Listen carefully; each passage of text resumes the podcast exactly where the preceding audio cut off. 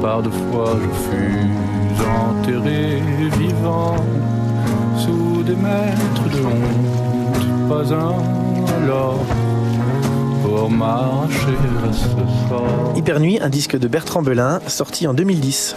Alors Bertrand Belin, euh, tout le monde ne le connaît pas. hein. Ah, c'est vrai qu'il est pas forcément très connu, malgré le fait que son disque euh, personnel qui vient de sortir fait beaucoup parler de lui. On pourrait lui mettre euh, plusieurs casquettes hein, sur la tête euh, parce qu'il est chanteur, musicien, écrivain et désormais acteur. Il vient de jouer dans un film là qui va sortir, ou qui est peut-être même sorti. La chaleur, l'ancienne chaleur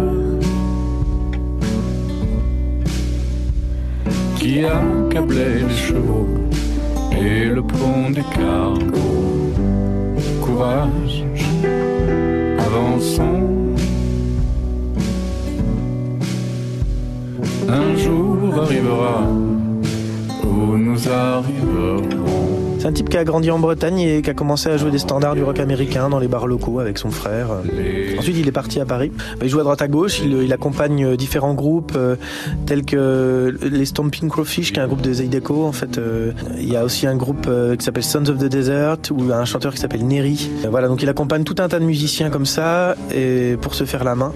Parce que c'est un guitariste euh, assez doué, qui a son, vraiment son style à lui. Il est très très branché euh, par toutes les, tous les standards du, du rock américain. Et il s'est créé lui son propre style parce qu'il fait pas du tout de rock américain. Il est plutôt dans la chanson française.